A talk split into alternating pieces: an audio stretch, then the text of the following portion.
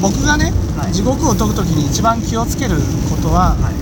その自分の今の種まきがはい。それが未来どんな結果を引き起こすかっていうことをそういう話をするわけです。はい。だから今もこういう種まきをしてますよね。はい。例えばそれががが崩れたらどうなるか。こうなっちゃいますよね。想像できるよねあなたの今の種まきがこんな未来を引き起こすんですよと。こういうふうに地獄を解くわけですはいだからただ地獄って恐ろしい世界だ。こんな苦しい世界だっていうふうに解くんじゃなくてはいあなたのこの種まきが未来こんな世界をつ、ね、引き起こしている。そういう話が最近心がけてることかなって、はいうん。そうそう実感持ちやすいじゃないですか。あ今こういう種まきしてるなと。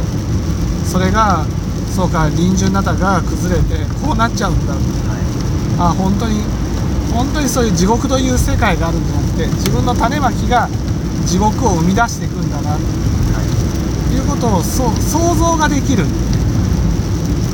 だから地獄の話をし聞いてね一番心がけることはねはい。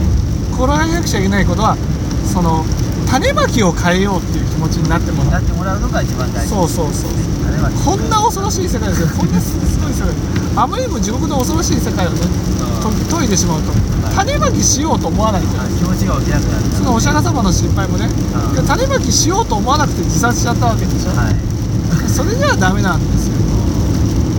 やっぱりあこのこの種ま具体的にねこの種まきをやめていかなくちゃいけないなとこういうふうに思わせるような話が大事だと思うんです。だからやっぱりあのそういう天井がされた切り替えられたんですよね。そうそうそう。そうこう種まきしたらこういうとこ行けますよと。はい、だから良い結果がね来るっていうねそっちの方が頑張りやすいなってそういう話をされた